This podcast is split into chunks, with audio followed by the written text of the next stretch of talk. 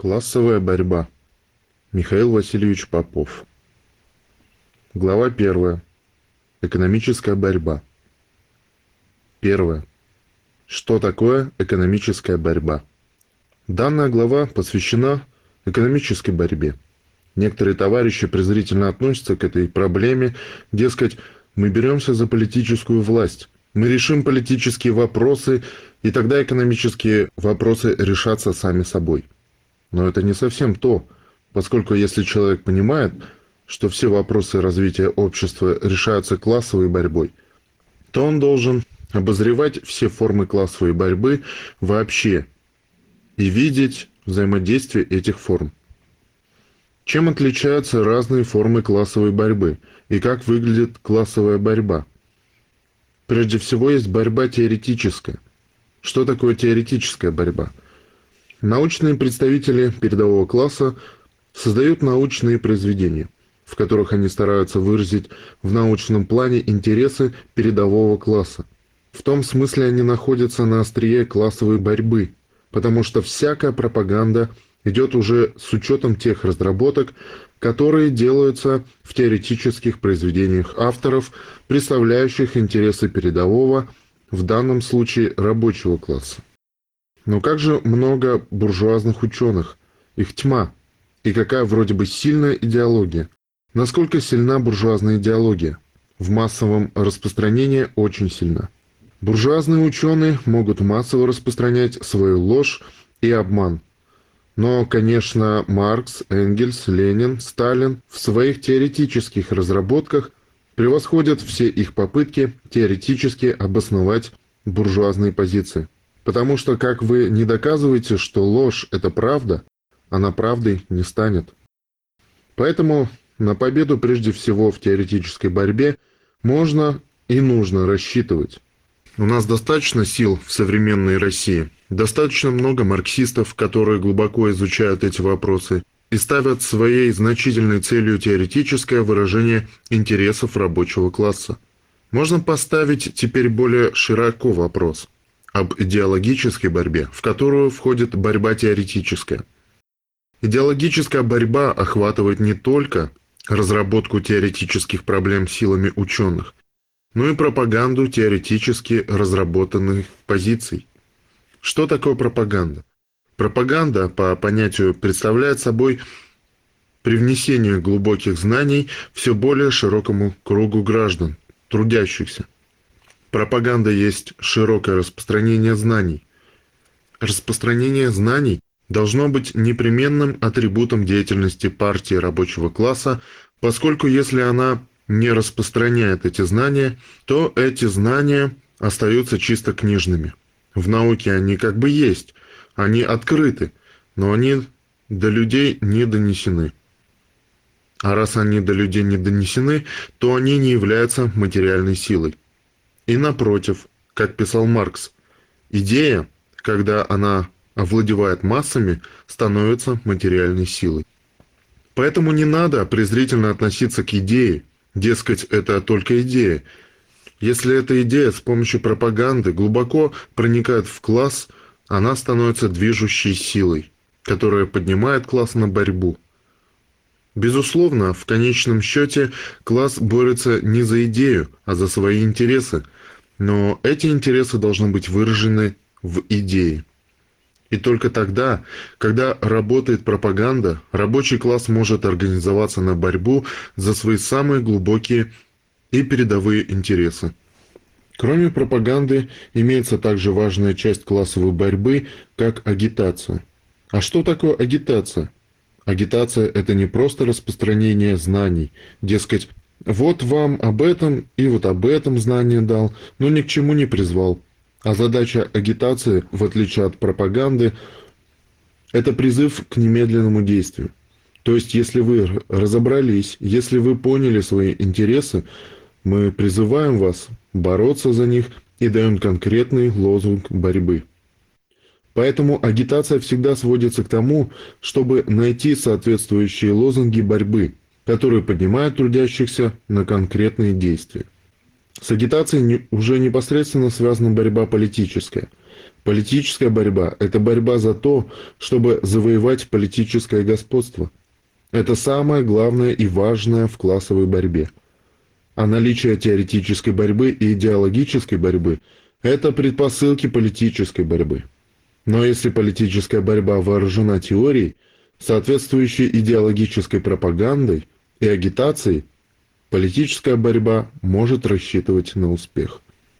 Политическая борьба – это борьба за завоевание, удержание и осуществление государственной власти. Для правящего класса политическая борьба – это двойная задача – удержание своего господствующего положения и положение угнетения трудящихся, эксплуатация. А для оппозиционного класса не двойная, а тройная задача – чтобы удерживать и осуществлять государственную власть, сперва надо эту власть завоевать. Чтобы завоевать власть, надо иметь к ней подход. Спрашивается, как завоевать власть? Некоторые товарищи, в том числе и в левом движении, или те, которые считают, что они в левом движении, думают, что если они будут проводить митинги время от времени и выходить с какими-то плакатами и с какими-то выступлениями, они тем самым получат власть. Или они думают, что они смогут получить власть на выборах. Они лично, может быть, и получат, но, как известно, это теоретический вывод сделан марксизмом давно. Через выборы диктатура рабочего класса установлена быть не может никогда. Как писал Энгельс, выборы – это показатель зрелости рабочего класса.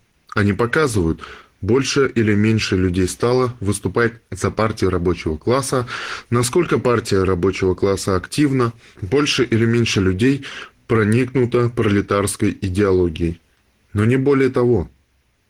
И большего в буржуазном обществе никакие выборы дать не могут. Следовательно, вопрос о политической борьбе – это в конечном итоге вопрос о революции и о том, в какой форме установить свою власть. Закономерной формой власти рабочего класса и организационной формой диктатуры пролетариата является советская власть. В настоящее время у нас есть достаточно материала для понимания того, какие есть способы и формы установления советской власти – и у нас отмечалось столетие Великой Октябрьской социалистической революции, и она является образцом осуществления перехода власти из рук реакционного буржуазного класса в руки прогрессивного рабочего класса. Это был мирный переход. Этот переход был основан на том, что еще в недрах старого строя были созданы советы как органы, формируемые по представительству от трудовых коллективов – которые были в самых разных городах, и эти советы завоевывали все больший и больший авторитет. Благодаря тому, что большевики вели и организационную работу, и пропагандистскую работу, эти советы в ряде пунктов стали вполне большевистскими и стали на позиции рабочего класса. Это случилось и в Москве, и в Петрограде, и в войсках Северного фронта – сложившись в такой мощный кулак, который был связан и с агитационной деятельностью, и с агитацией против войны, против бойни народов, и с агитацией за то, чтобы армия переложила ружье с одного плеча на другое, выступив против своего буржуазного правительства, а не за то, чтобы убивать трудящихся других стран. Вот поэтому армия в целом позитивно относилась к деятельности партии большевиков и к деятельности Советов. Не случайно Петроградский гарнизон встал на сторону большевиков, на сторону Петроградского совета. И это единство Петроградского совета и Петроградского гарнизона наряду с поддержкой войск Северного фронта обеспечивали и гарантировали мирный характер перехода власти от временного буржуазного правительства к советскому правительству, которое было создано Вторым съездом Советов. Искусство Действительное искусство большевиков было в том, чтобы задачу низложения временного правительства и задачу перехода к советскому правительству совместить. Петроградский совет не просто прогнал временное правительство, в тот же день передал власть Второму съезду Советов. И Второй съезд Советов сформировал советское правительство. Советскому правительству осталось объявить, что теперь вся власть на местах, во всех концах, во всех городах и весях России передается Советам.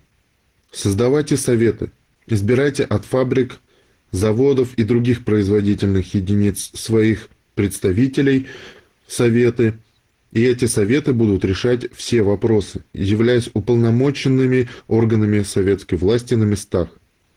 Так состоялся переход к советской власти. Нужно изучать историю этого перехода. Нужно запомнить и понять, что закономерный путь к власти рабочего класса идет через советы. А что такое советы? Советы родились в Иваново-Вознесенске в 1905 году – и родились они благодаря творчеству самих рабочих, которые поняли, что надо создавать свои органы для выражения своих интересов, а не думать, что их выразят буржуазия или люди, далекие от рабочего класса. Поэтому стачечные комитеты, действовавшие во время забастовок в Иваново-Вознесенске, решили объединиться в единое целое – то есть направить своих представителей от каждого стачечного комитета в единый городской совет. Этот городской совет по существу и стал органом власти, поскольку он мог блокировать любую деятельность, которая была направлена против рабочих и против населения Иваново-Вознесенска. В то же время, если кто-то хотел что-то сделать во время забастовки, он должен был обратиться в этот совет – поскольку тогда Совет мог принять решение и напечатать то или иное воззвание или осуществить другую просьбу, в том числе и представители буржуазии, но с согласия этого Совета. И вот если люди понимают, что Совет создается из стачечных комитетов, и что это не просто люди, которых избрали, и они никакой силы не имеют, никакого влияния не имеют, а просто собрали своих представителей, и это будет якобы совет. Нет, это правильное понимание советов.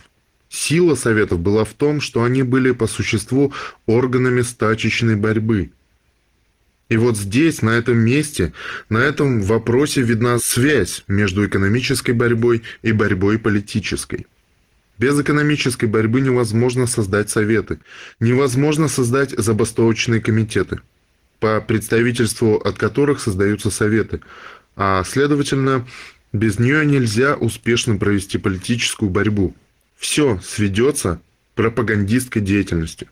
Тому, чтобы вопросы задавать и на них отвечать, книжки читать и пересказывать, обмениваться мнениями по тем или иным вопросам, в том числе писать комментарии, в том числе читать лекции, когда писатель пописывает, а читатель почитывает. То есть, если не будет экономической борьбы, и если эта экономическая борьба не будет подниматься до создания стачечных комитетов, то есть до того, чтобы люди не просто просили или выпрашивали какие-либо подачки у буржуазии, а уже требовали через своих представителей и начинали переходить от мелких вопросов к более крупным. Вот без этой экономической борьбы не может быть развернута и настоящая политическая борьба, настоящее завоевание политической власти, и все ограничится митингами, голосованиями и маханием флажками и знаменами, не дойдя до того момента, чтобы власть перешла в руки передового класса. Вот почему экономической борьбе надо выделить одно из самых важных мест и уделять ей большее внимание. Без экономической борьбы невозможно организовать настоящую политическую борьбу, иначе это будет только показная, картонная политическая борьба. А в чем состоит экономическая борьба? Для этого надо понять, в чем состоят экономические интересы рабочего класса при капитализме – Рабочий класс – это класс, который живет наемным трудом. Он продает свою рабочую силу как товар капиталистам, собственникам средств производства, и они затем его эксплуатируют. Они покупают этот товар, В лучшем случае по стоимости, а в худшем гораздо ниже. За какие-то 1-2 часа рабочие создают стоимость, равную стоимости своей рабочей силы, а остальное время они работают на капиталиста и обеспечивают его прибавочной стоимостью и прибавочным продуктом, соответствующим этой прибавочной стоимости. В чем заинтересован рабочий класс при капитализме? Он заинтересован а. В лучших условиях продажи своей рабочей силы. Б. В том, чтобы перестать продавать свою рабочую силу вообще, забрав средства производства, созданные самим же рабочим классом, себе. Превратить их в общественную собственность, ликвидировать систему найма, купли-продажи рабочей силы и создать социалистическое общество как низшую фазу коммунизма. Спрашивается, а какое место тут занимает экономическая борьба? Экономическая борьба приручает рабочих сначала бороться за улучшение условия продажи своей рабочей силы, а для этого объединяться в профессиональные союзы и отстаивать общие интересы. Борьба за общие интересы – это уже борьба за коммунизм. Правильно? Потому что коммуниз означает общий. Если человек не может бороться даже за маленькие, мелкие, общие интересы, то он никак не сможет сразу решить проблемы создания и осуществления общественной собственности. Точно так же, если человек умеет прыгнуть на 20 сантиметров в высоту, то он никак не сможет прыгнуть на полтора метра сразу. Поэтому экономическая борьба – это необходимая дорога к борьбе политической. Другое дело, что надо отличать экономическую борьбу и экономизм. Ленин критиковал экономизм как преклонение перед стихийностью рабочего движения. Дескать, рабочее движение само приведет к тому, что нужно. Само оно не приведет, потому что стихийное рабочее движение слепо без коммунистической пропаганды, без прояснения сознания рабочего класса без выяснения, что ему выгодно не просто повышать цену своей рабочей силы, а ликвидировать саму эту продажу, прекратить это дело, забрать средства производства, созданные его же трудом, поскольку все создается трудом рабочих.